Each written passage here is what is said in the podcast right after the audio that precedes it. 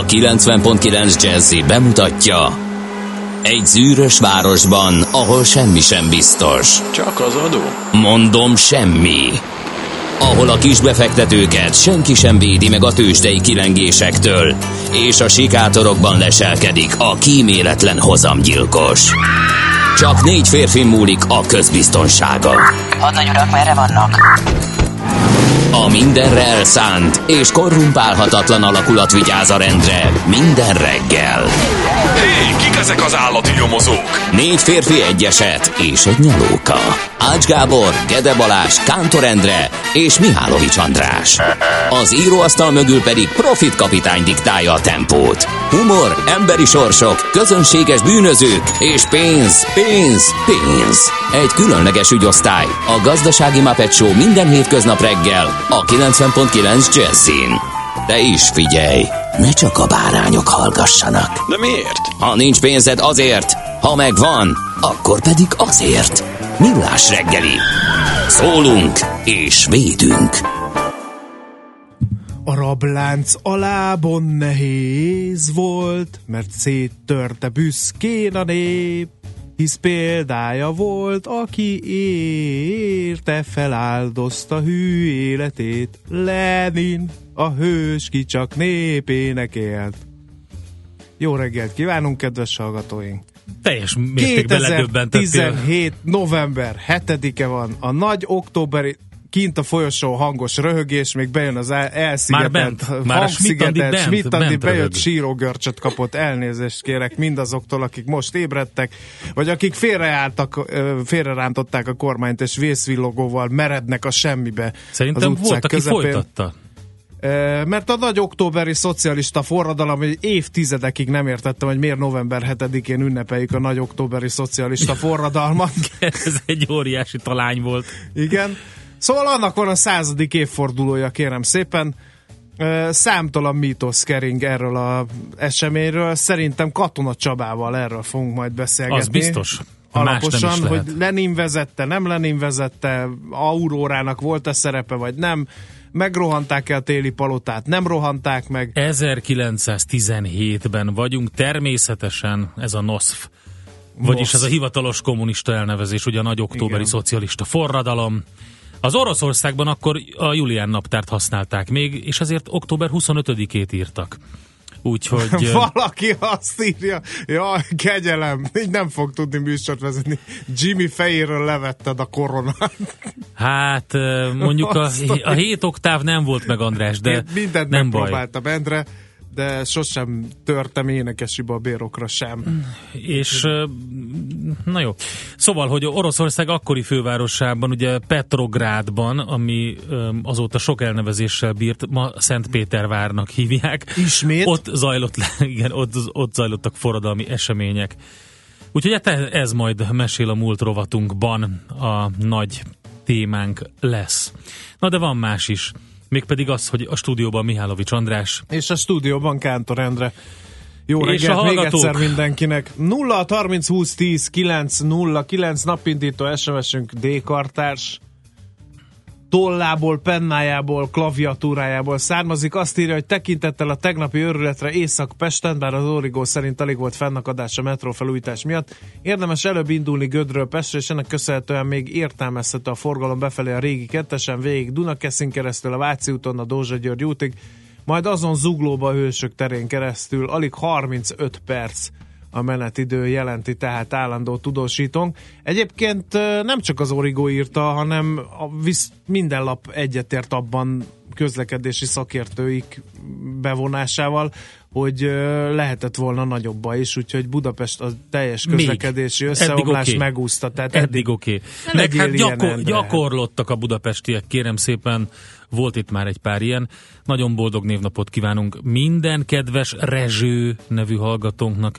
Az ő névnapjuk a főnévnap ezen a napon, csak úgy, mint az Amarantoknak, az Engelberteknek, az Ernesteknek, a Florentineknek, külön aláhúznám a Florentineket, Miért? Florentin? Mert van egy nagyon jó ismerősöm, aki úgy döntött ö, 18 évesen, hogy ő más nevet is szeretne, és a Florentint választotta második névként. Nem már. De ez csak később derült ki, mert egyáltalán nem használja, de hivatalosan neki Florentin is a neve, úgyhogy neki nagyon boldog Ezt névnapot. most is lehet? Én is keresek már egy menő Keres magadnak egy menő És nevet. egyébként van arra szabály, hogy hány keresztneved lehet?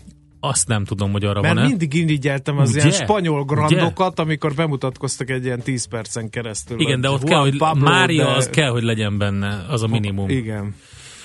De képzeld el, hogy mondom még egyszer, a, a Szulamit és a Szulamit, a Raul, szerint András, Mihálovics András figyelj, Raúl, papírkutya vagy, ha nem Raul leszel. Szerintem Nem, Anne, valami most gondolj bele, milyen szépen tudnák ezt kimondani a hölgyek. Raul?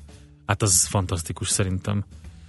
Szóval a rezsőről visszatérve, már a múltkor Gede kollégával elpolemizáltunk ezen, hogy ez akármilyen érdekesen és magyarosan is hangzik, a Roger név magyar változatáról van Roger szó. a rekettyés? Bizony, bizony.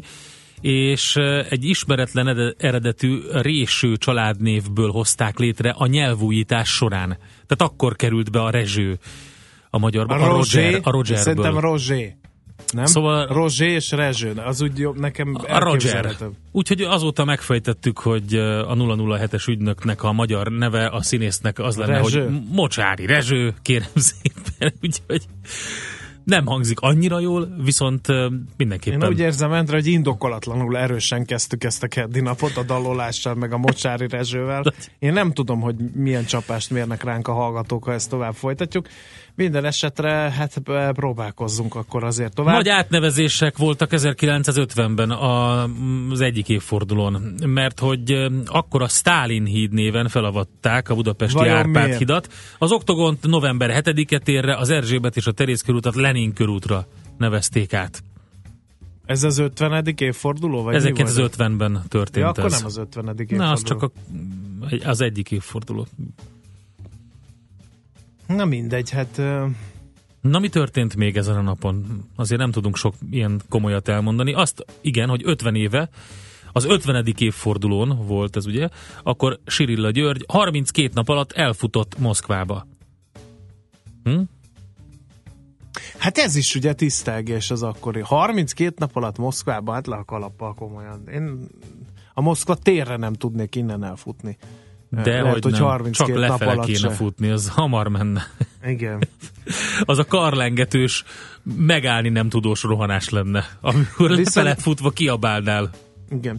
Viszont kérlek szépen, ha már NOSZF a- és magyarországi megemlékezések 71-ben ipari létesítményeket avatnak Magyarországon a nagy októberi szocialista forradalmi évfordulójának tiszteletére.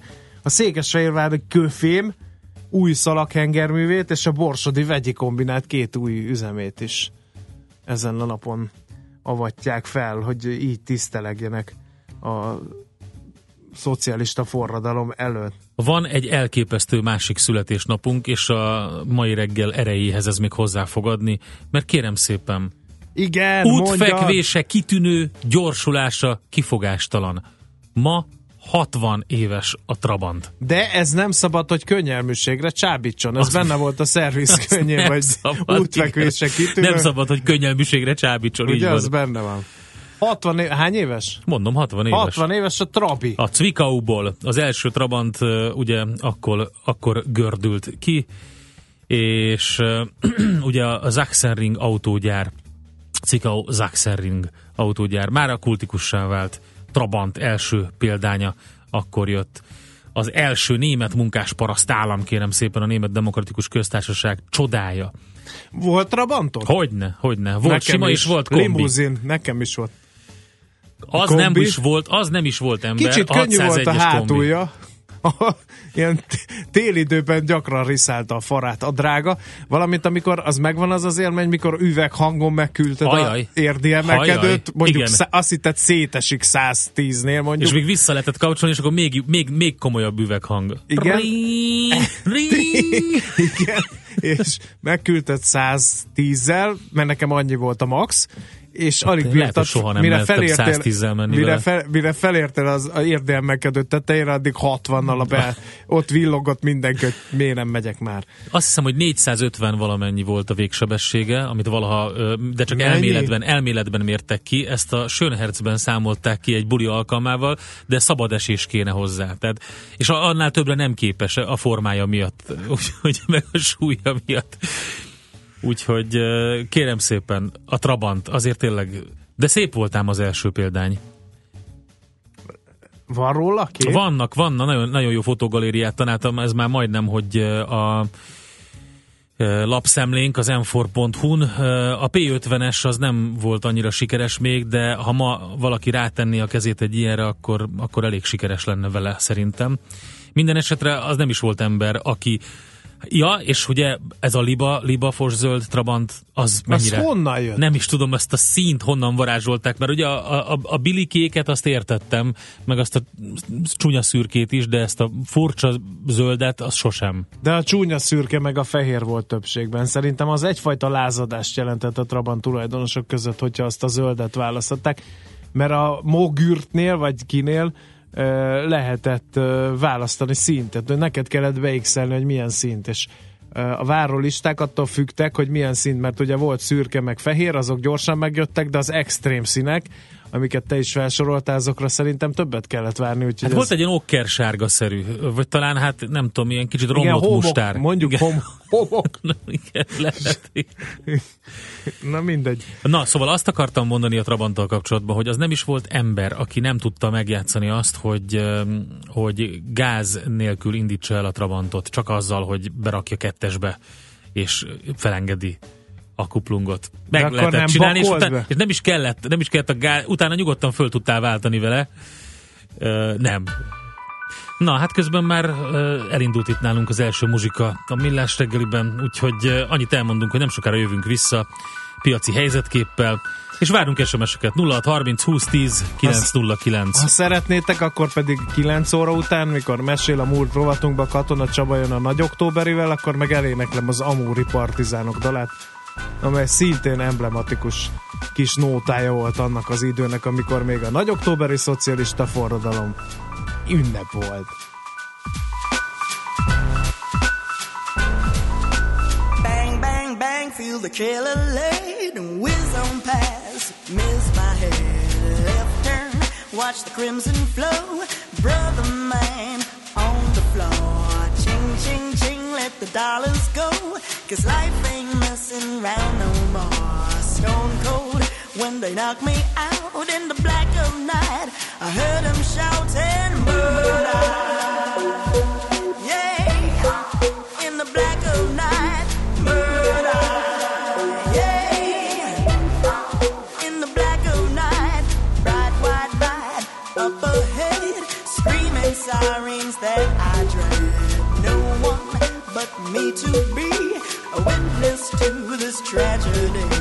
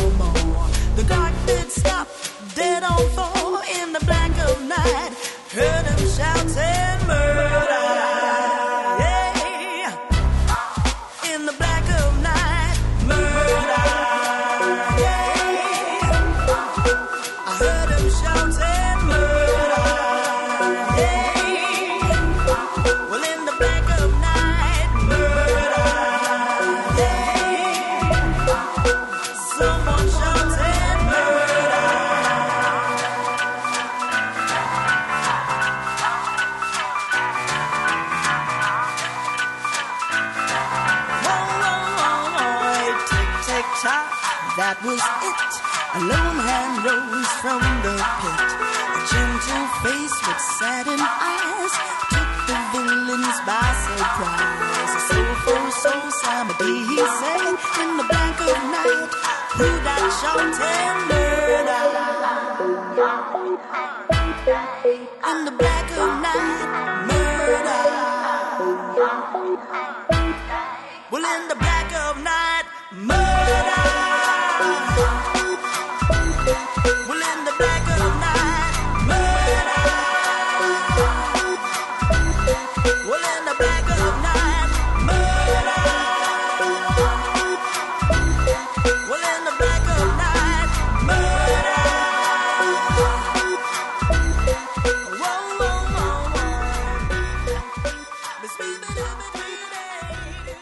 Tőzsdei helyzetkép támogatója a Magyar Gyógyszeripari Vállalat, a Richter Gedeon nyerté.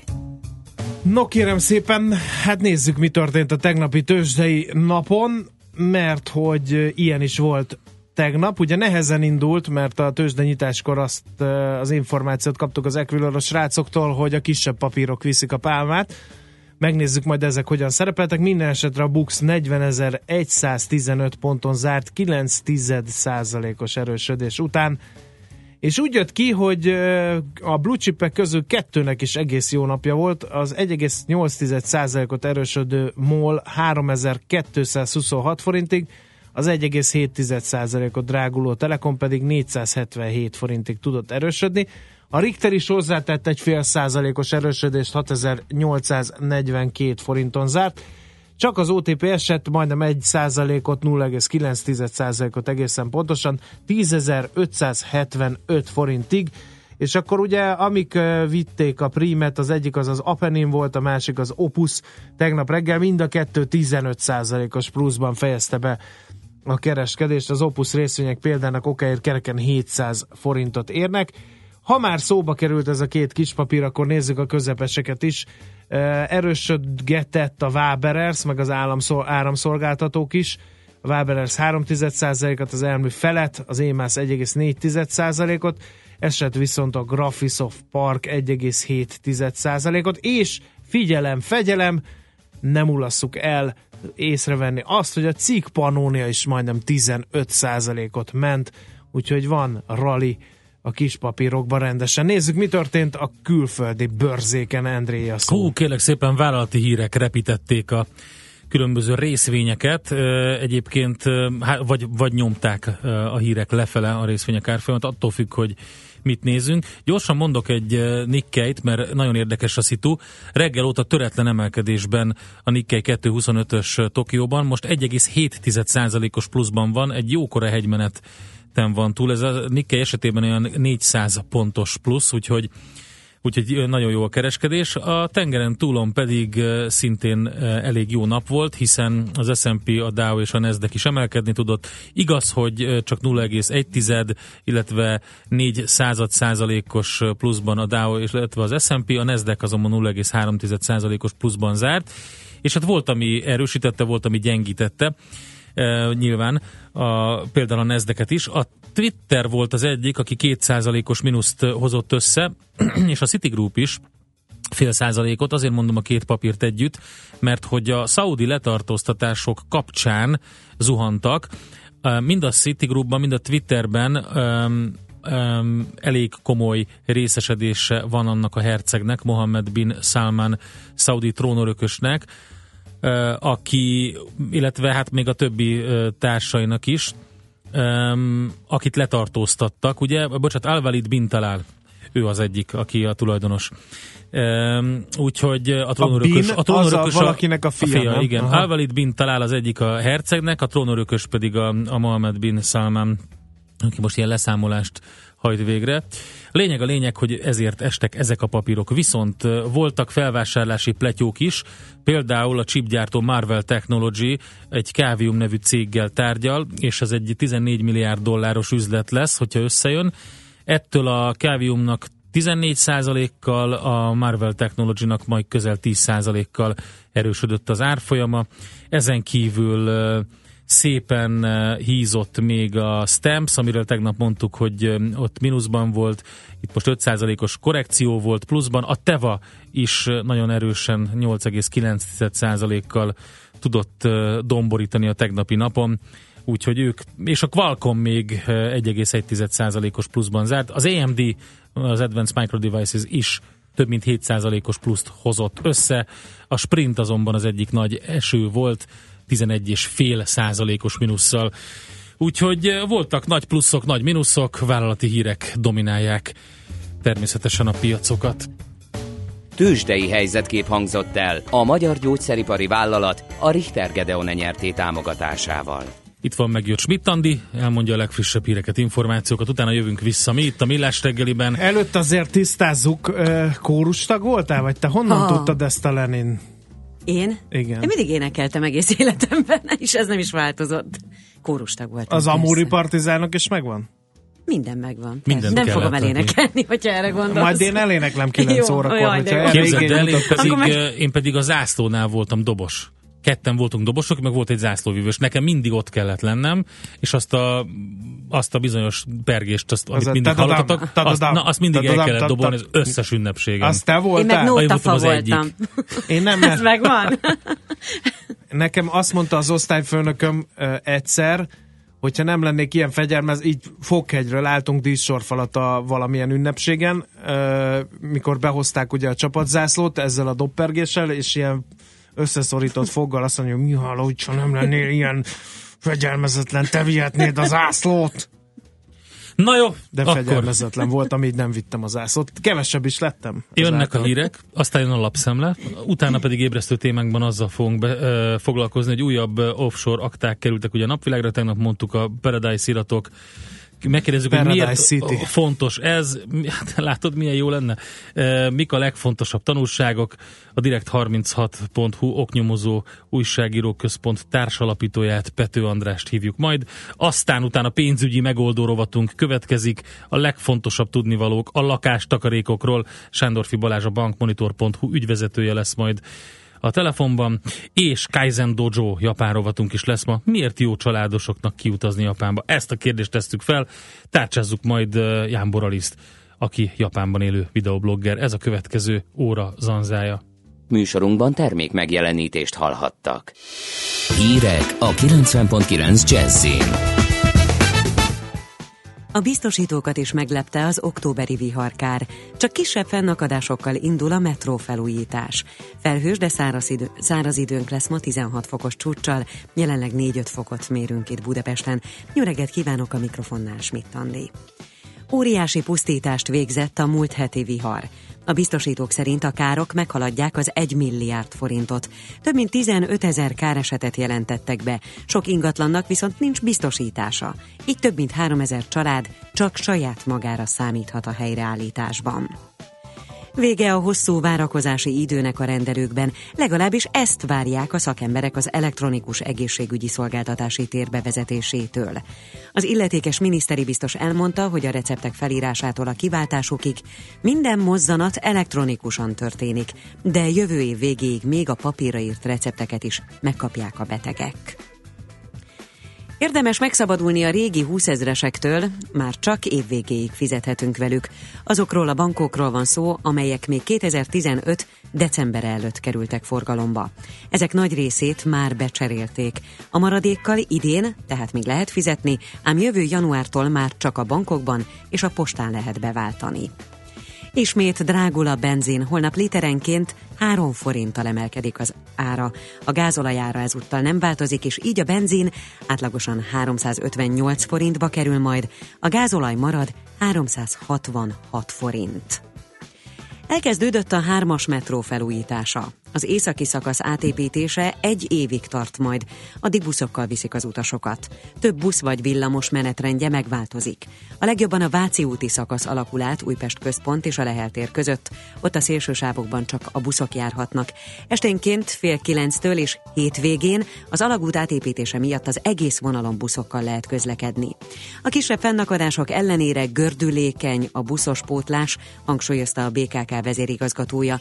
Dabuci Kálmán elmondta, a 12-es és 14-es villamos vonalán a sűrűbben indított szerelvények miatt torlódott reggel a forgalom, és ezért a társaság már a délutáni csúcsban rendőri irányítást kért ezen a szakaszon. Belga bíróság elé áll a katalán elnök. Jövő pénteken kezdődik a pere, amelyen kiadatásáról döntenek. A volt elnök azután hagyta el Spanyolországot, hogy ő is kormánya egyoldalúan kikiáltotta Katalónia függetlenségét.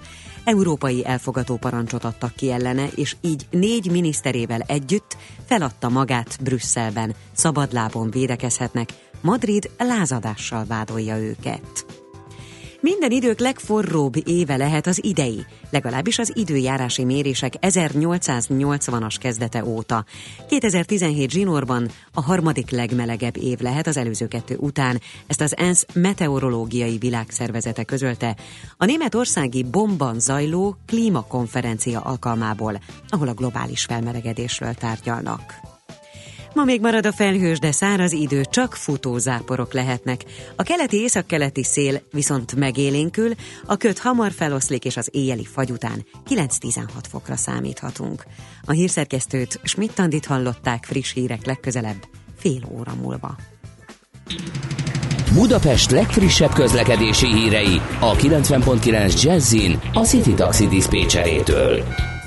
Jó reggelt a kedves hallgatóknak! Jelenleg még minden jól járható, még a bevezető utakon is zavartalan a közlekedés. Ahogy tegnap is beszámoltam, a 3-as metró felújítási munkálatai nem okozott káoszt a felszíni tömegközlekedésben, de az autósokat jobban megviselheti, mert számol, számolniuk kell hosszabb menetidővel, mert a Váci út mindkét irányban a Szokotnál jobban bedugulhat. Zuglóban, az Egresi úton, a Vezér utca és a Miskolci utca között mindkét irányban kertészek munkája okozhat némi fennakadást, ahogy a fővárost körülvevő autópályákon is zajlanak útépítési, javítási munkálatok, ami miatt a kerülő utakon juthatnak be a város szívébe. Így például az M5-ös autópályán felújítják az ócsai csomópontot, ezért annak két ágát, ami a fővárosba felé tartó oldalon le és a felhajtó, lezárták. Kerülni így a gyáli csomóponton lehet majd. Balesetről nem kaptunk hírt, sebességet viszont mérik a Bajcsi Zsininszki úton. További balesetmentes közlekedést kívánok, legyen szép napjuk! A hírek után már is folytatódik a millás reggeli, itt a 90.9 jazz Következő műsorunkban termék megjelenítést hallhatnak.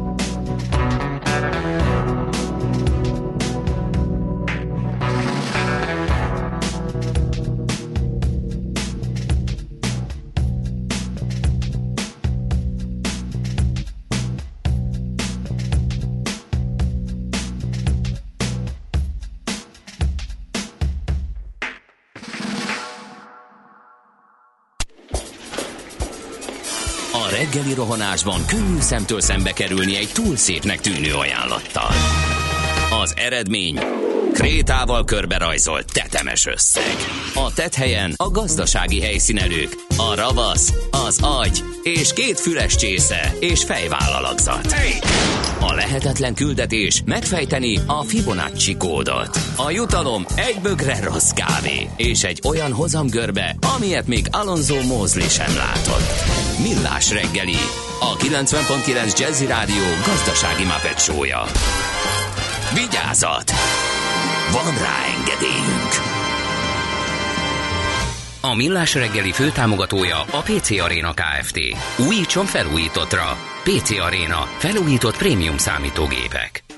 Jó reggelt kívánunk, 7 óra 16 perc van, folytatjuk a Millás reggelit itt a 90.9 Jazzy Rádión, Kántor Endre a műsorvezetőtárs. Mihálovics András, az én műsorvezető társam. 0 30 20 10 909 SMS és WhatsApp szám, ez amerre üzenhettek nekünk. Például ilyeneket sajnos villognak a lámpák a Vaspálya és a Kőbányai út kereszteződésében, rendőrnek nyoma sincs, írja Dodó. Aztán az egyes villamos Óbudáról az Árpád híd felé kevésbé zsúfolt, a pótló a Lehel tér felé sűrű jár, simán fel lehet férni, a felüljáró mellett a lámpa elég bután van hangolva, de a buszsáv remekül funkcionál, gyakorlatilag a pótlózás 5 perc kiesést jelent, írja el a Köszönjük szépen az információt, minden érdekel a közlekedésben. Aztán Trabant nosztalgia is feltámadt, az én első Trabim 67-es volt, én 68-as vagyok, a 100 dollárért felújított motorral 120 kilométeres utazó sebességre volt képes, ami 20-szal volt több, mint az M7-esen megengedett 106 és fél literes fogyasztás mellett. Igen. Ez volt az első sárga saját keverés, tök buli volt, írja Gábor.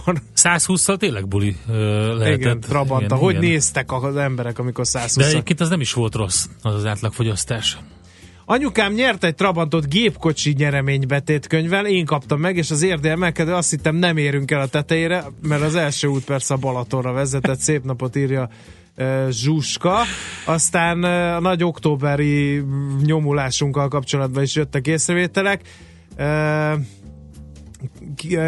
Egy részeg a Lenin szobornával rosszul, most próbálom rádióképesen hangolni, oda megy hozzá másik, és megszólítja, miért nézi, ha nem bírja írja Paja, és aki azért küldi, azt mondta, hogy csak azért, mert szeretitek, és hát a fele baráti törődés vezérelte Paját, hogy ezt nekünk most megírja. A november 7-e úti általános iskola diákja voltam annó, ergo András Made My a reggeli dalával, írja Tomika. Építőtáborban 14-en fértünk bele a kombi 601-be. Igen, tényleg. Volt ilyen verseny, hogy hányan lehet. Igen. Nagyon komoly, nagyon Aztán komoly. többen kiavítanak, hogy nem Mogürt, hanem Merkur volt a járműkereskedő ö, vállalat Nem is neve. figyeltem oda, amikor mondtad. Én nem tudom honnan Merkur, igen. akkor mivel foglalkozott a Mogürt? Fú, nem emlékszem rá. Igen.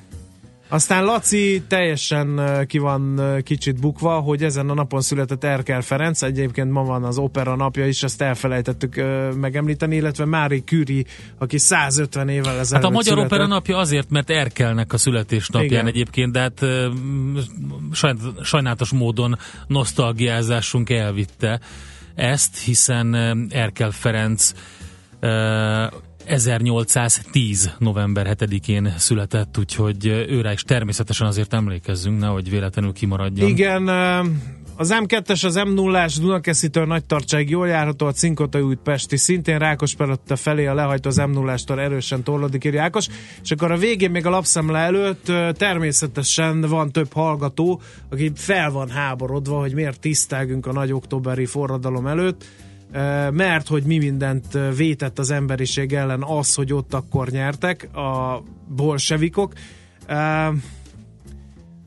Nem Ez- tisztelektünk, mi nem, megidéztünk egy az életünkből egy korszakot, aminek akarva akaratlanul tanúi és megélői voltunk ennek a korszaknak, és hát ugye, hogy is mondjam, a Emberek- legvidámabb barakként, azt saját tudom- magunkon is visszafele, Igen. a, a múltban nevetve Én azt tanácsolom a mindenkinek, hogy próbáljunk már meg érteni, ne Á, csak ez szeretni hiába. a viccet, mert ez tényleg csak egy vicc volt. András, hiába. Szerintem hiába. azok a mozgalmárok, akik komolyan ünneplik ezt a évfordulót, ami most már száz év táblatából mondhatjuk történelmi évfordulónak, azért szerintem és felveszik a munkásőr egyenruhájukat otthon mondjuk titokba, és könnyes szemmel nosztalgiáznak a tükör előtt. Ha meghallották, hogy én hogy énekeltem ezt a számukra oly fontos dalt, azt szerintem most ugyanígy háborognak, mint azok, akik szerint hát ez most arcul csapása mindennek, előtt, ami senki szent. előtt nem kell elnézést kérned.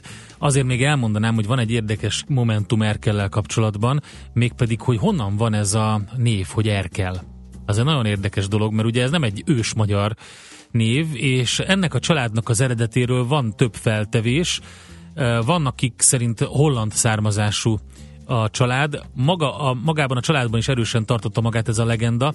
1711-ben eh, keltezett pápai indexben szerepelt egy J.C. Fam Erkel németalföldi hitvitázó könyve, de arra nincs teljes bizonyíték megadat, hogy ez tényleg így lett volna. Valószínűleg a közvetlen felmenők pozsonyi katolikus németek voltak, és valószínűleg a középfelnémet Ergel elnevezésből alakult Erkellé később, úgyhogy innen származik Erkel Ferenc. Lényeg a lényeg, hogy ő német Gyulán látta már meg a világot, úgyhogy és egyébként a Pesti sakkör első elnöke Na volt. Még egy kis adalék Erkelhez. No, nézzük, mit írnak az újságok. A Magyar Idők címlapján az elsétálási jog is segíteni az adósokat című írásra lettem figyelmes. A következő fél év alkalmat teremthet az elsétálási jog bevezetésére. A végrehajtói kar vezetője Sadl György mondta ezt a lapnak. A kilakoltatási moratóriumot nemrégiben meghosszabbította a törvényhozás, a kilakoltatásmentes időszak alatt pedig akár életbe is léphetne az új szabályozás, így jövő tavasszal sokak helyzete válna lényegesen könnyebbé. Az elsétálási jog bevezetése felmerült kormányzati berkekben is értesült erről a magyar idők. Um, azt mondja, hogy a lakások ki- kiürítését december 1 és március 1 között tiltotta eddig a jobb szabály. Ö, A keresztény demokraták azt javasolták, hogy november 15-én kezdődjön meg a moratórium, és április végén járjon le. Összesen több száz kilakoltatást kellett elhalasztani az új rendelkezés miatt, mondta a Magyar Bíróság és Végrehajtói Kar elnöke a lapnak. Több esetben az ország végrehajtói november utolsó két hetére tűzték ki az árverésen elkelt lakások átadását az új vevőknek ugyanis. Aztán hát ö, Na, nálad mi van, mert most én Nálam gyorsan van sok minden. a- A G7-en ö, van több minden. Azt mondja, hogy az egyik az, hogy egy érdekes cikk, az éghajlatváltozás javában pusztítja a magyar erdőket. A fenyőktől és a bükfától elbúcsúzhatunk.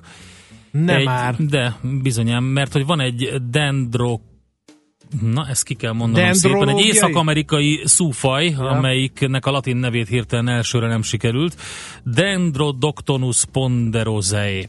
Na végre. Egy példánya nagyjából akkora, mint egy rizsszem, alapesetben hasznos szerepet tölt be a fenyőerdők ökoszisztémájában, a legyengült öreg fákat támadja meg, és így gyorsabban tudnak fejlődni a fiatalabbak. Az elmúlt évtizedek forróbb és szárazabb nyarai miatt azonban tömegesen elszaporodott és támadta meg a melegedés miatt kiszáradt fenyőerdőket. Ez a szú az elmúlt 20 évben több mint 30 millió hektáron, Magyarország területének több mint háromszorosán pusztított fenyőerdőket az Egyesült Államok és Kanada nyugati részén, és gyakorlatilag a kár mértéke Magyarországról nézve hatalmas méretek miatt rendkívülinek hat, de a klímaváltozás pusztító hatása az erdőkre globális jelenség, és már nálunk is helyre, helyrehozhatatlan károkat okozott.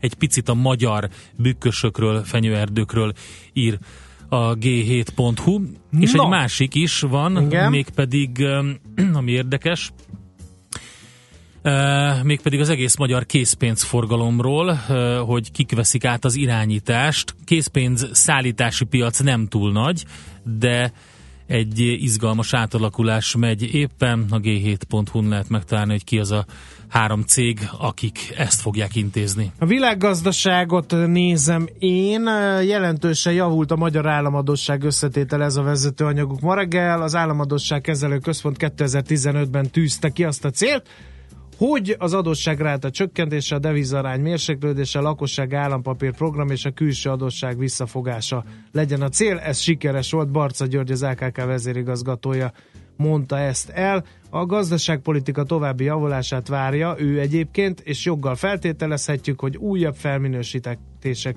következhetnek. Egyébként a lakossági papírok állománya idén szeptemberben 6514 milliárd forintos volt. Aztán ö, 80 milliárd forint felett az égetett szeszek forgalma, a piackutató adatai alá támasztják a közvélekedést, miszerint a magyarok nem vetik meg az alkoholt. A Nielsen 9 égetett szeszes ital összesített kiskereskedelmi forgalmát nézte, ami meghaladta 80 milliárd forintot. Az értékesítés megoszlásában a keserük állnak az élen, utánuk szorosan a vodka következik, illetve majd lemaradva bronzérem a pálinkáé. Bocsánat. Aztán még egy hír, Endre. Dehogy, most már menni kell tovább. egy Csányi Sándor interjú van a portfólióm. Oké. Okay. Muszáj erről beszélni. Labdarúgásról van szó, de a legérdekesebb kérdés talán az, hogy hogy milyen hibákat követett el ő a, a, az OTP élén az elmúlt 25 évben, 25 éve vezeti ugyanis Csányi Sándor az OTP-t. Hármat említ az interjúban, az ő hibájuk volt részben a, szab- a magyar szabályozás mellett, hogy későn kezdték az akvizíciókat, aztán a második hibánk az volt, hogy elmulasztottunk három olyan bank megvásárlását, amely már akár a háromszorosára növelhették volna az OTP piaci értékét. A harmadik nagy hiba pedig az, hogy a Balkánon, amikor lehetőségük volt akvirálni, a könyv szerinti értékhez képest árasztunk, nem vették figyelembe a megvásárolt bankok integráció utáni jövedelem termelő képességét. Hamarosan jövünk. a portfolio.hu Csányi interjú, az mindig fontos. Hamarosan jövünk még pedig a Direkt36.hu oknyomozó újságíró központ társalapítójával, a Paradise iratokkal.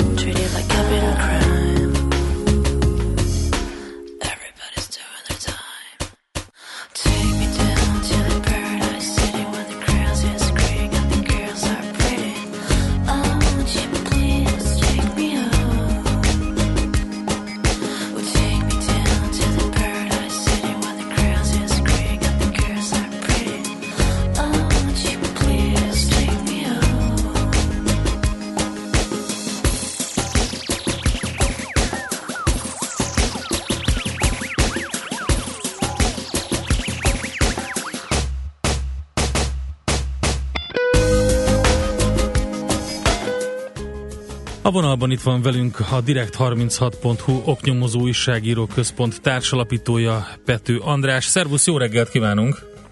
Szia, jó reggelt! Hát hallgatva az előbbi zeneszámot rá kell döbbenjünk, hogy a Guns N' Roses együttes már a 90-es évek elején tudott a Paradise iratokról, viszont most se robbant ki ez a botrány. Egy kicsit a hátteret világíts meg nekünk, kérlek. Ilyenkor így már idézőjelbe téve befú a szél egy nagy paksamétát a szerkesztőségbe, és ti ezt elkezditek feldolgozni, vagy hogy működik? Mert ezek azért Hát- érzékeny adatok, iratok, stb. stb. Uh-huh. Ö, ö, hát, nem, nem, nem is tudom egyébként a forrását, tehát hogy, hogy ez hogyan történt, de annyi- annyit tudok én is, amit, ami megjelent az újságokban, hogy a Süddeutsche Zeitung német újság jutott hozzá ezekhez az iratokhoz, hogy milyen forrásban azt nem tudom, valószínűleg egyébként ha tudnám, akkor sem mondhatnám el, Uh-huh. De hogy igen, tehát a, és egyébként a, a forgatókönyv az nagyjából hasonló volt, mint a Panama iratok esetében, amelynek a forrását ugye szintén nem ismerem én, meg valószínűleg nagyon kevesen tudják, hogy összeállt egy, a, egy az ICIJ, ez, egy, ez a rövidítés egy nemzetközi tényfeltáró hálózatnak, és akkor ők összehoztak erre a munkára is több száz újságírót világ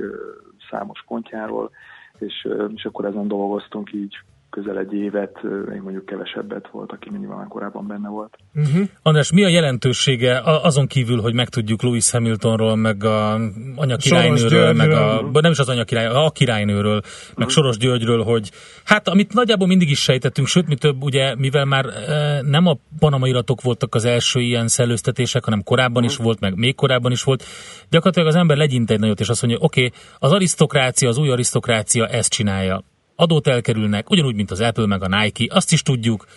Uh-huh. Mi a lényege ennek? Hát egyrészt, egyrészt van az a, szerintem így újságírásban így minél több, minél régebb óta csinálom, annál inkább van egy olyan mondjam, gondolat, hogy, hogy azok a legjobb sztorik, amiket mindenki tud, de senki nem tud bizonyítani, és hogyha egyszer te tudod bizonyítani, akkor az, akkor az annak mégis, mégis van ereje. Ugye tudjuk, hogy a politikusok időnként nagyot mondanak, vagy akár hazudnak, de amikor ezt mondjuk egy politikus kimondja, akkor az, vagy lelepleződik konkrétan, akkor az mégis, mégis van egy ilyen, ismerünk ugye ilyen példát is. De egyébként ez a, hogy visszatérjek így a Panama, vagy a Panama és a, és a Paradise Papers-re, tehát itt egy, egy folyamatnak a része, tehát az látszik, hogy a, az ICNG, ez a tényfeltáró hálózat, így évről évre, és most már ez már a harmadik, negyedik ilyen projektjük, ahol így szépen egy apránként egyre nagyobb szereteit mutatják meg ennek a tényleg ennek a titokzatos világnak, az offshore világnak.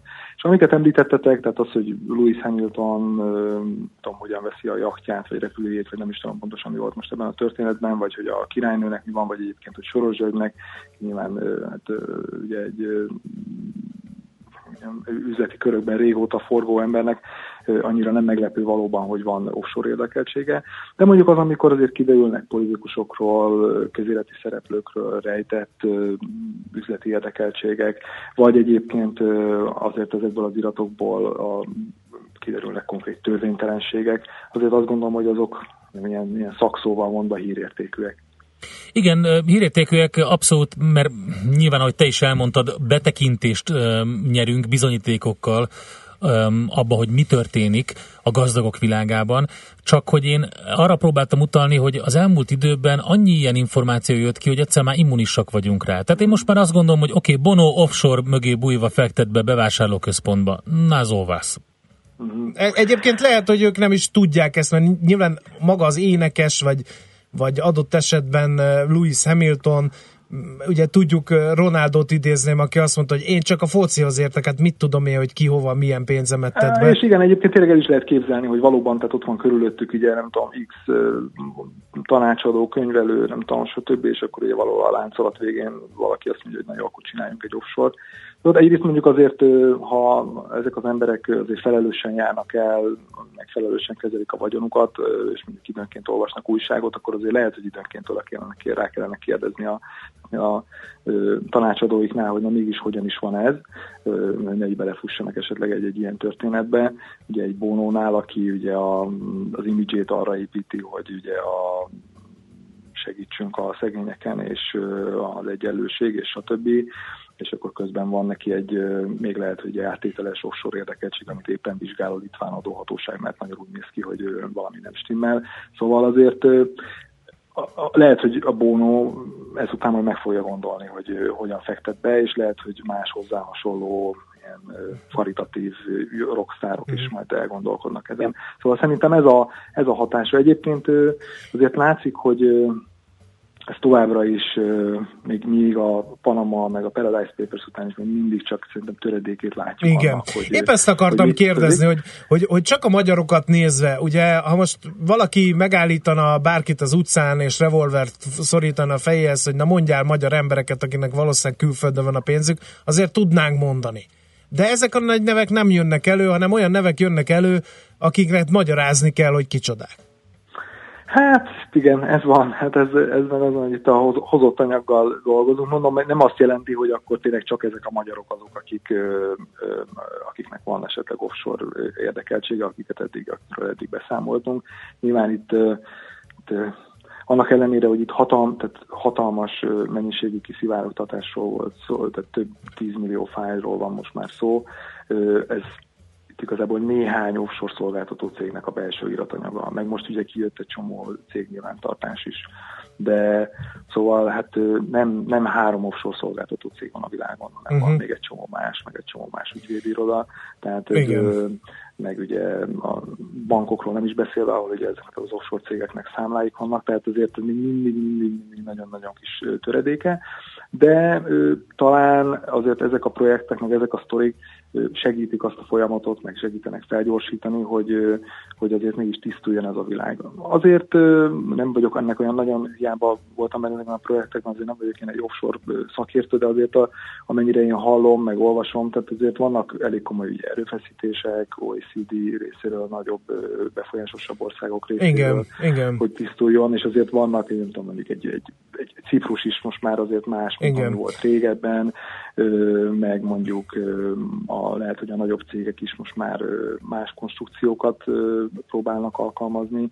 Szóval van, van azért ennek talán valamiféle visszatartó ereje, meg azért lehet, hogy itt Magyarországon még eleve jellemző az, hogy kicsit ilyen legyintünk a dolgokra, meg megvonjuk a vállunkat, de mondjuk kérdezzük meg egy pakisztáni miniszterelnököt, aki belebukott a panama iratokba, kérdezzük meg egy izlandi miniszterelnököt, aki belebukott a panama iratokba, tehát azért vannak itt következmények. Igen. Gondolom folytatása következik, mert megindult a lavina, most már lehet, hogy mások is kedvet kapnak ehhez. Úgyhogy... Remé, rem, reméljük. Ö, A, azt tudom, hogy az ICIJ, ugye az igazgatója Gerard Ryle kiadott egy nyilatkozatot, amiben elég, világ, elég világossá tette, hogy ennek a munkának még nincs vége. uh-huh. Jó, köszönjük szépen, akkor hát munkasikereket kívánunk. Köszönöm szépen. Szervusz, minden jót! Köszönöm. Sziasztok! Pető András, a Direkt36.hu oknyomozó újságíró központ társ alapítója beszélt eh, nekünk ma reggel ébresztőként az offshore aktákról, a Paradise Papers. És ezt a témát elővesszük még pénzügyek kristálytisztán rovatunkban, majd uh, Magyar Csaba is, adószakértő is majd foglalkozik ezzel.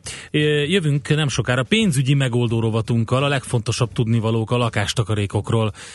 Sándorfi Balázs tárcsázzuk a bankmonitor.hu ügyvezetőjét. Műsorunkban termék megjelenítést hallhattak. A lakosság nagy része heveny mobilózisban szenved. A statisztikák szerint egyre terjednek az okostelefonok. A magyarok 70%-a már ilyet használ. Mobilózis. A millás reggeli mobilos rovata heti dózisokban hallható minden szerdán, 3.49-től. hogy le nem erőj. A rovat támogatója a Bravofon Kft. A mobil nagyker. Reklám. A Toyota CHR-t azoknak alkottuk meg, akik nem elégednek meg az átlagossal, hanem valami igazán izgalmasra vágynak. Ezért választotta Király Viktor is a Toyota CHR-t. Előadó művészként mi számomra a legfontosabb? A zene, a stílus és a jó megjelenés. Mindez egy környezetbarát hibrid autóban. Élj át ön is az izgalmakat. Keresse a Toyota CHR-t és további modelljeinket kiemelt kedvezményekkel és akár 0%-os THM-mel egész novemberben. Könyvek között mindig jó társaságban vagy. Vásárolj november 1 és 30-a között 7000 forint feletti értékben a Bookline kínálatából, és legyél vendégünk egy kávéra, vagy látogass el egy feledhetetlen találkozóra szerzőinkkel. Bookline. Jó társaságban vagy. A tájékoztatás nem teljes körű. A részleteket keresd a bookline.hu oldalon. Reklámot hallottak. Rövid hírek a 90.9 Jazzin. Felhős, de száraz időnk lesz ma, 16 fokos csúccsal. Jó reggelt kívánok a mikrofonnál, Schmidt Andi. Elkezdődött a hármas metró felújítása. Az északi szakasz átépítése egy évig tart majd, addig buszokkal viszik az utasokat. A kisebb fennakadások ellenére gördülékeny a buszos pótlás, hangsúlyozta a BKK vezérigazgatója. Dabóci Kálmán elmondta, a 12-es és 14-es villamos vonalán a sűrűben indított szerelvények miatt torlódott tegnap reggel a forgalom, ezért a társaság már a délutáni csúcsban rendőri irányítást kért ezen a szakaszon. Gondok vannak az elektronikus egészségügyi szolgáltatási tér elérhetőségével, a felnőtt és gyermek ellátásban is. A lakosság nagy részének ugyanis nincs e-személyi igazolványa, és így nem is tudja kiváltani az e-receptet. Póta György a házi gyermekorvosok országos egyesületének elnöke azt emelte ki, hogy több orvos nem tud kapcsolódni a rendszerhez, részben szoftverhiba miatt. A Magyar Sport napja lehet május 6-a. A Fidesz, a KDNP, a Jobbik és az LMP benyújtotta a parlamentnek az erről szóló javaslatot. Február 22-ét a Magyar Parasport, szeptember utolsó péntekét pedig a Magyar Diáksport napjává nyilvánítanák. Eladott egy millió Amazon részvényt Jeff Bezos, és ezzel ő lett a világ leggazdagabb embere.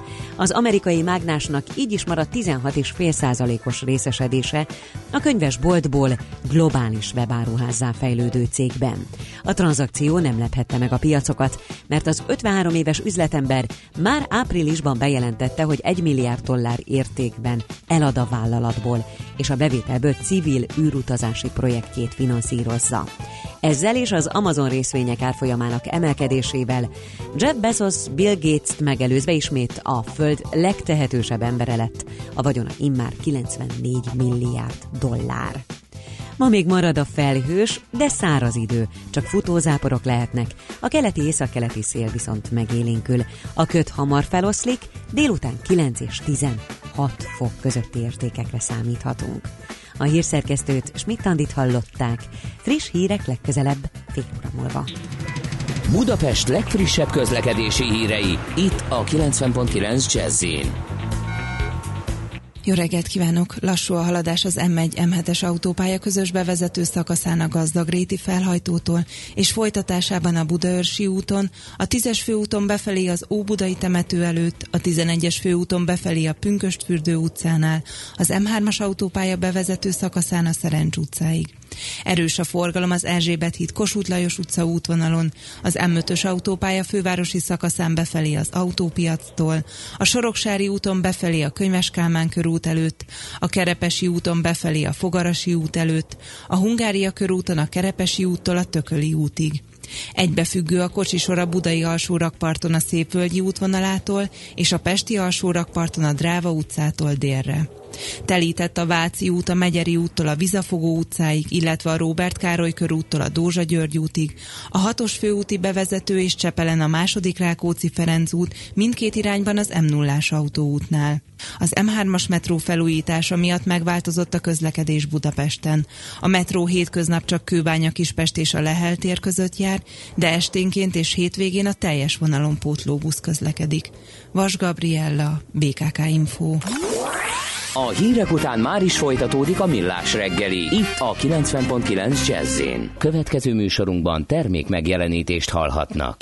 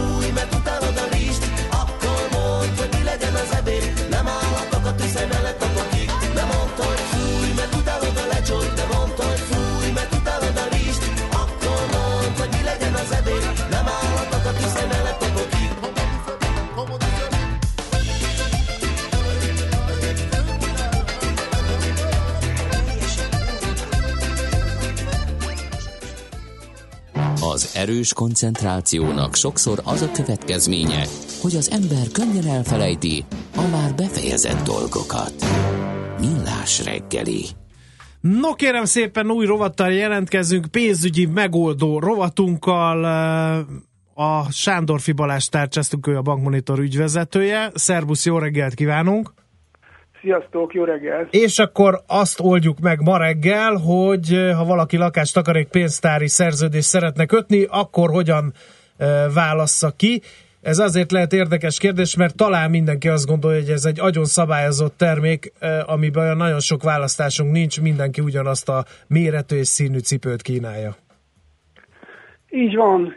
Azért hadd kezdjem azzal, hogy a lecsó után nehéz lesz érdekesen beszélni a lakástakarékról, de megpróbálok így korán reggel.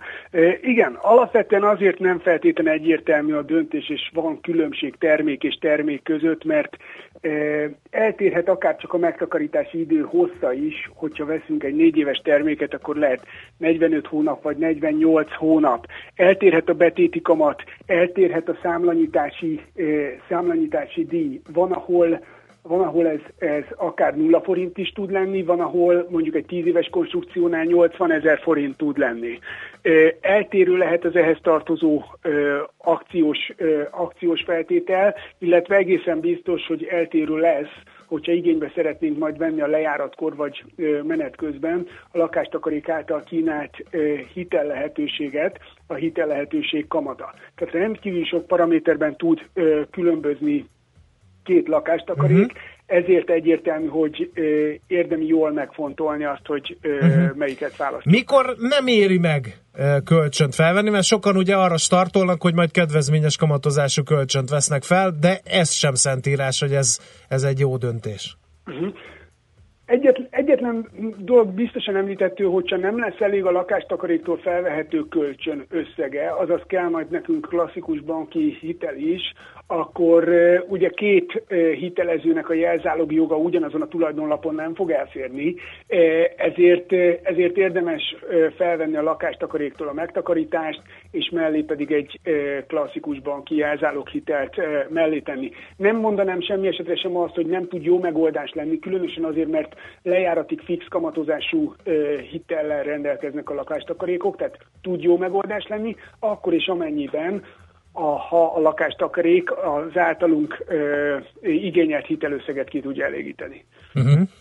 Igen, én közben azon gondolkodtam, hogy ahogy említetted, ugye nullától 80 ezer forintig is terjednek a számlanyítási díjak. Van, akit lehet, hogy elrettentene mondjuk egy magasabb díj, de hogyha nem nézi tovább, hogy például a THM mekkora a felvehető lakáskölcsön kondícióknál, vagy a többi paramétert, akkor csak azért lehet, hogy nem jár jól, hogyha az olcsóbbat vagy a nullásat választja. Tehát rengeteg ilyen dolog van, amit az elejétől a végéig kell végig gondolni.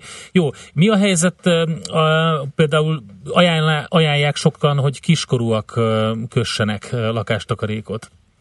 Hát én azt gondolom, hogy a kiskorúak számára a legjobb ö, lakáscélú előtakarékosság. Egyébként még a babakötvény használható, használható fel erre. Ugye ennek a klasszikus megoldási formája, ha, ha a gyermekünk számára szeretnénk lakástakarékot, hogy kedvezményezetként ö, szerepel a szerződésben, és ő fogja tudni majd felhasználni. Egyébként ö, családon belül ö, lejáratkor ö, ö, családon, családi tulajdonban lévő ingatlanra vagy ingatlan célra felhasználható felhasznál, felhasználható lesz, tehát hogyha időközben változik a családi helyzet, akkor ez kezelhető. Uh-huh. Mi van, amikor ö, ö, nem tudok rendszeresen fizetni? Az állami támogatás mértékét az kötik ilyen szabályok, ugye, hogy, ö, hogy, hogy elesik a, az állami támogatástól, hogyha a rendszeres befizetés nincsen meg. Így van, így van, abszolút, tehát legalább negyedéves ö, gyakorisággal rendszeresen fizetni kell a, a, a szerződés értelmében ahhoz, hogy ne sérüljön a, a, az állami támogatásunk, ami miatt legtöbben kötik ezt a, ezt a konstrukciót. Ha valami miatt a család nehéz helyzetbe kerül, akkor szünetet, szüneteltetést kell kérni. Ennek a gyakorlata pénztáranként eltérő, de a szüneteltetés azt jelenti, hogy meghosszabbodik a szüneteltetés idejével a lakástakarékpénztári szerződés, és ha, amikor újra tudjuk kezdeni a, a, a befizetéseket, akkor újra újra megkaphatjuk a befizetésekre az állami támogatást. Ha nem élünk a szüneteltetéssel, akkor ott automatikusan veszíteni fogunk az állami támogatásból, mert az nem szerződésszerű befizetésnek számít. Ezt is sokan kiszámolták már ugye, hogy van egy ilyen optimális részlet, amit az ember, hogyha befizet, akkor az állami támogatás mértékével nagyon jó hozam érhető el. Abban az esetben persze, hogyha nem sérül ez a támogatás, mert ha igen, akkor ott már, már nem az a hozam jelentkezik. Ez így van, ez így van. Még egy dolgot említenék, hogy előre lehet fizetni, viszont a maximális előre történő fizetés is egy év ö, tud lenni, Aha. hiszen évente vizsgálják az állami, ö, állami támogatást. Ö, Hogyha valaki mondjuk megköti a szerződést és egybe beköti, egybe befizeti az egész szerződéses időszakra járó pénzt, akkor kizárólag az első éves, első éves összeg utáni 30%-ot kapja meg állami támogatásként. Tehát fontos tisztában lenni azzal, hogy hogyan fizetjük. Hát akkor pénzügyi megoldó rovatunknak ez a legfontosabb konklúziója, hogy nagyon klassz konstrukció, több esetben kiemelkedik, viszont az egész paraméterrendszert át kell tüzetesen nézni ahhoz, hogy jól jöjjünk ki belőle. Egyértelmű. Oké, okay, Balázs, nagyon szépen köszönjük, reméljük, Szuper hogy sok volt. mindenkinek segítettünk ebben. Jó munkát nektek! Köszönöm, sziasztok! Szervusz! Szervusz! Sándorfi Balázsjal a bankmonitor.hu ügyvezetőjével beszélgettünk pénzügyi megoldó rovatunkban. Bogrács állványa Bajcsin, ez jött a 0 30 20 10 909-es eh, SMS számra, illetve eh, a Váci út meglepően jól járható, jelzi a hallgató, talán nem is volt zsúfoltabb a Dunakeszi Árpáti útvonalon, mint korábban. Nem volt jó a kommunizmus, de akkor voltunk gyerekek és fiatalok, ezen nosztalgiázunk, írja Dan, és mélyen egyetértünk vele. Kaizen Dojo Japán rovatunk következik. Miért jó családosoknak kiutazni Japánba? Egy picit erről fogunk beszélgetni. Hívjuk majd uh, Tokióban Ján Boraliszt, aki uh, ugye ott él és videoblogger.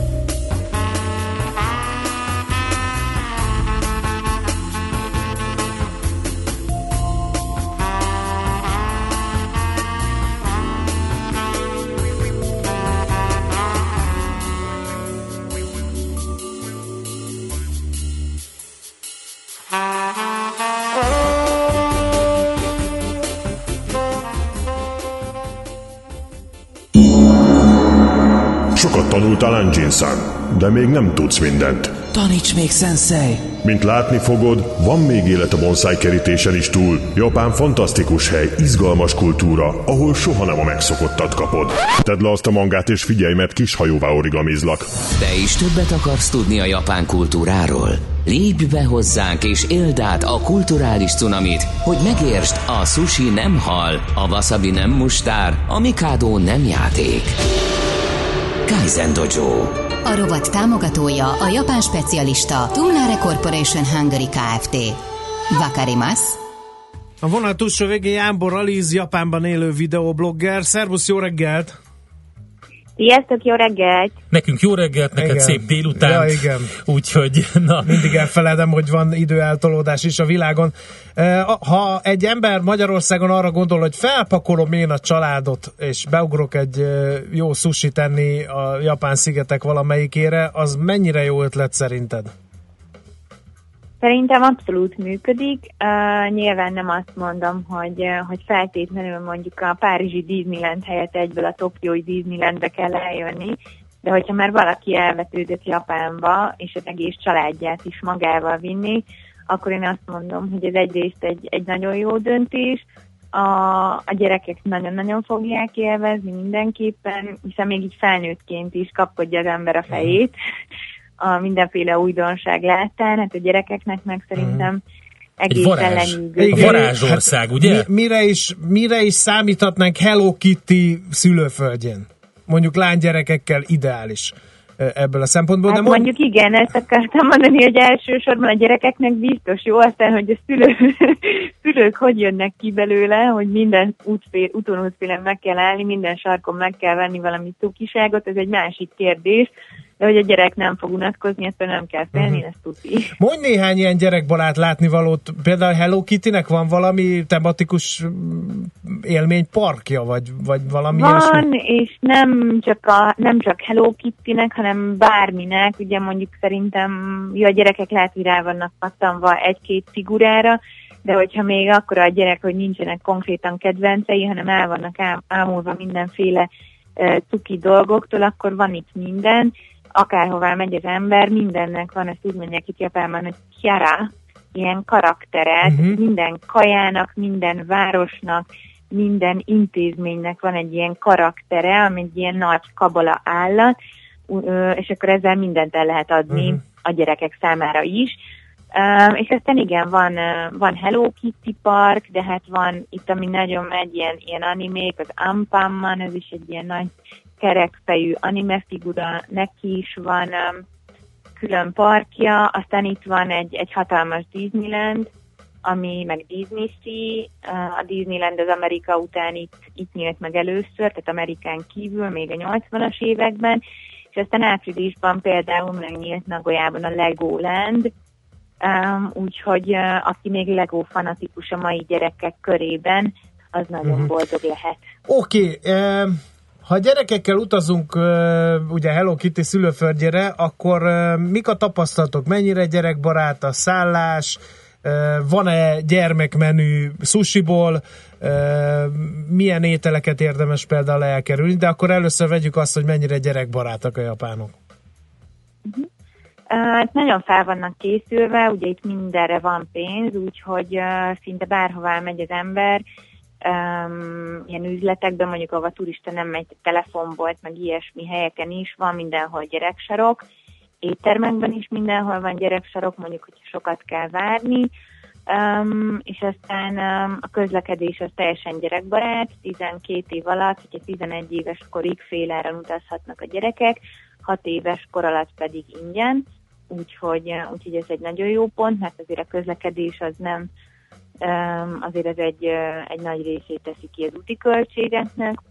A szállások, igen, az éttermekben mindenhol van gyerekmenü, tehát hogyha jó mondjuk, ha ilyen nagyon hagyományos sushitóba mész, akkor ott nem biztos, hogy fognak tudni valamilyen aranyosan megformált menüt a, a gyerkőcnek, de hogyha bármilyen más ilyen uh, chain store-ba mész, tehát ilyen, ilyen láncvállalkozásba, vagy ilyen nagyobb éttermekbe, akkor ott, ott mindenhol van gyerekmenü, uh, nem muszáj a gyereknek halat enni. Általában egyébként az, mint nálunk, ugyanezt teszik meg itt is a gyerekek, tehát így spagetti, meg hamburger szerűségekkel Mhm. próbálják meg. Van olyan étel Japánban, amit semmiképpen sem ajánlunk a gyermekeknek, a, mondjuk a wasabi kívül, ami így eszembe jut? Hát ugye ezt mindenki maga tudja, hogy, hogy mennyire bevállalós a gyereke, meg, meg aki fél mondjuk, hogy, hogy, hogy nyers ételek, tehát mondjuk ugye halat nyersen eszik, mondjuk nagyon friss minden, tehát erre nagyon odafigyelnek. Tehát ilyenek miatt nem kell aggódni, hogy az ember tudja, hogy, hogy a gyerek az válogatós, akkor menjen olyan helyre, vannak ilyen family restaurant nevű helyek is, tehát ahol ilyen európai kaják, vagy európai kaják vannak. Um, ja, úgyhogy, úgyhogy lehet találni. A- szállásokra visszatérve Igen. meg még annyit, hogy, um, hogy alapvetően a japán stílusú szállásokban nem ágyak vannak, ugye, hanem ilyen tatamis szállások, ahol ilyen jó vastag matracok vannak leterítve. Szerintem ez egyrészt kaland a gyereknek, másrészt meg, uh, meg úgy vannak a szobák méretezve, hogy akár hárman, négyen, öten is lehet uh, aludni, és akkor a szobár az meg fix, illetve hogyha a hotel, tehát ez a nyugati stílusú szállása megfelelő, akkor nagyon sok szállás pótágyazható, de vannak három-négy ágyas szobák is családoknak. Én azt néztem közben, hogy a nagyobb gyerekeknek is bőven van mivel elmulatni az időt. A Ghibli Múzeum, a Universal Studios Japan, aminek külön Harry Potteres része van, és hát rengeteg izgalmas interaktív múzeum, tudományos, technikai múzeum, azt el képzelni, hogy azok milyen szinten vannak. Úgyhogy hát igen, igen, a kínálat az eléggé impozáns. Na de egy melyik időszakban, milyen évszakban a legjobb menni családilag? Hát én pont, hogyha valakinek kisebb gyerkőce van, én azt mondanám, bármennyire is vonzó a, a cseresznyefa virágzás, meg ősszel a, a levélhullás, vagy a színes levelek, akkor érdemes elkerül, elkerülni ezt a két időszakot, tehát ez a március, április, október, november, mert ilyenkor van a legnagyobb tömeg, de hogyha mondjuk úgy a, a gyerkőc annyira nem érzékeny rá, akkor meg, hát mondjuk nagy tömeg is csak a nagy látványosságoknál van, tehát el lehet kerülni bőven.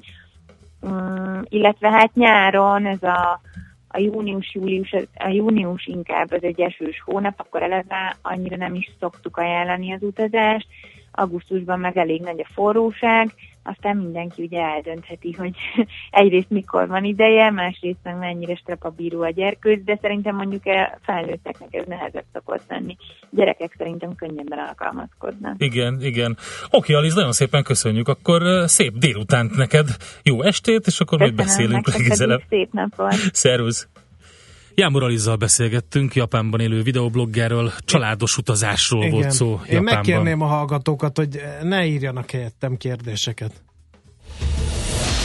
Kaizen Dojo, a millás reggeli japán rovata hangzott el. Tudjunk meg együtt többet a japán kultúráról és az országról. Vakarimasu? A rovat támogatója a japán specialista Tumlare Corporation Hungary Kft.